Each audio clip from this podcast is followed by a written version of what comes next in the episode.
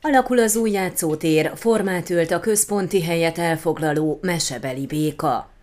Japában dolgozik a helyi kivitelező ING Service Kft. a Tudor lakótelepen, a lendület sétány 5, 7 és 9, valamint a Fenyő utca 5 szám alatti tömbházak által közreszárt övezetben.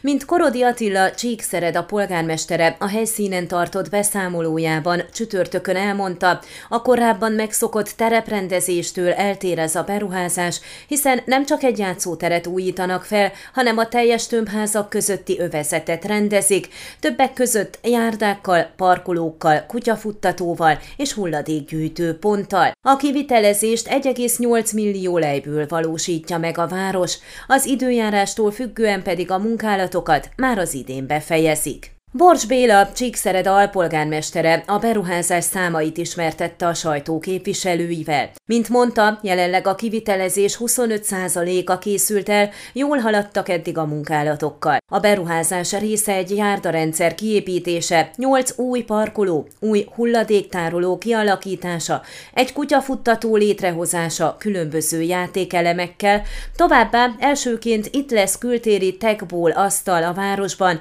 ugyanakkor új pingpongasztalt helyeznek ki, a korábbi betonból készült helyet, valamint két új sakkasztal is helyet kap. Lesznek még utcai fitnessgépek, idősek mozgását segítő elemek. A területen összesen 46 padot helyeznek ki, 12 utcai szemetest, bicikli lekötővel, ivókutakat, valamint 19 új lámpaoszlopot a közvilágítás felújításával együtt. A játszótér, amely egy békát formáz, tartalmazni fog többek között trampolint, alagutakat, csúszdákat, mászókákat, lengő és mérleghintákat.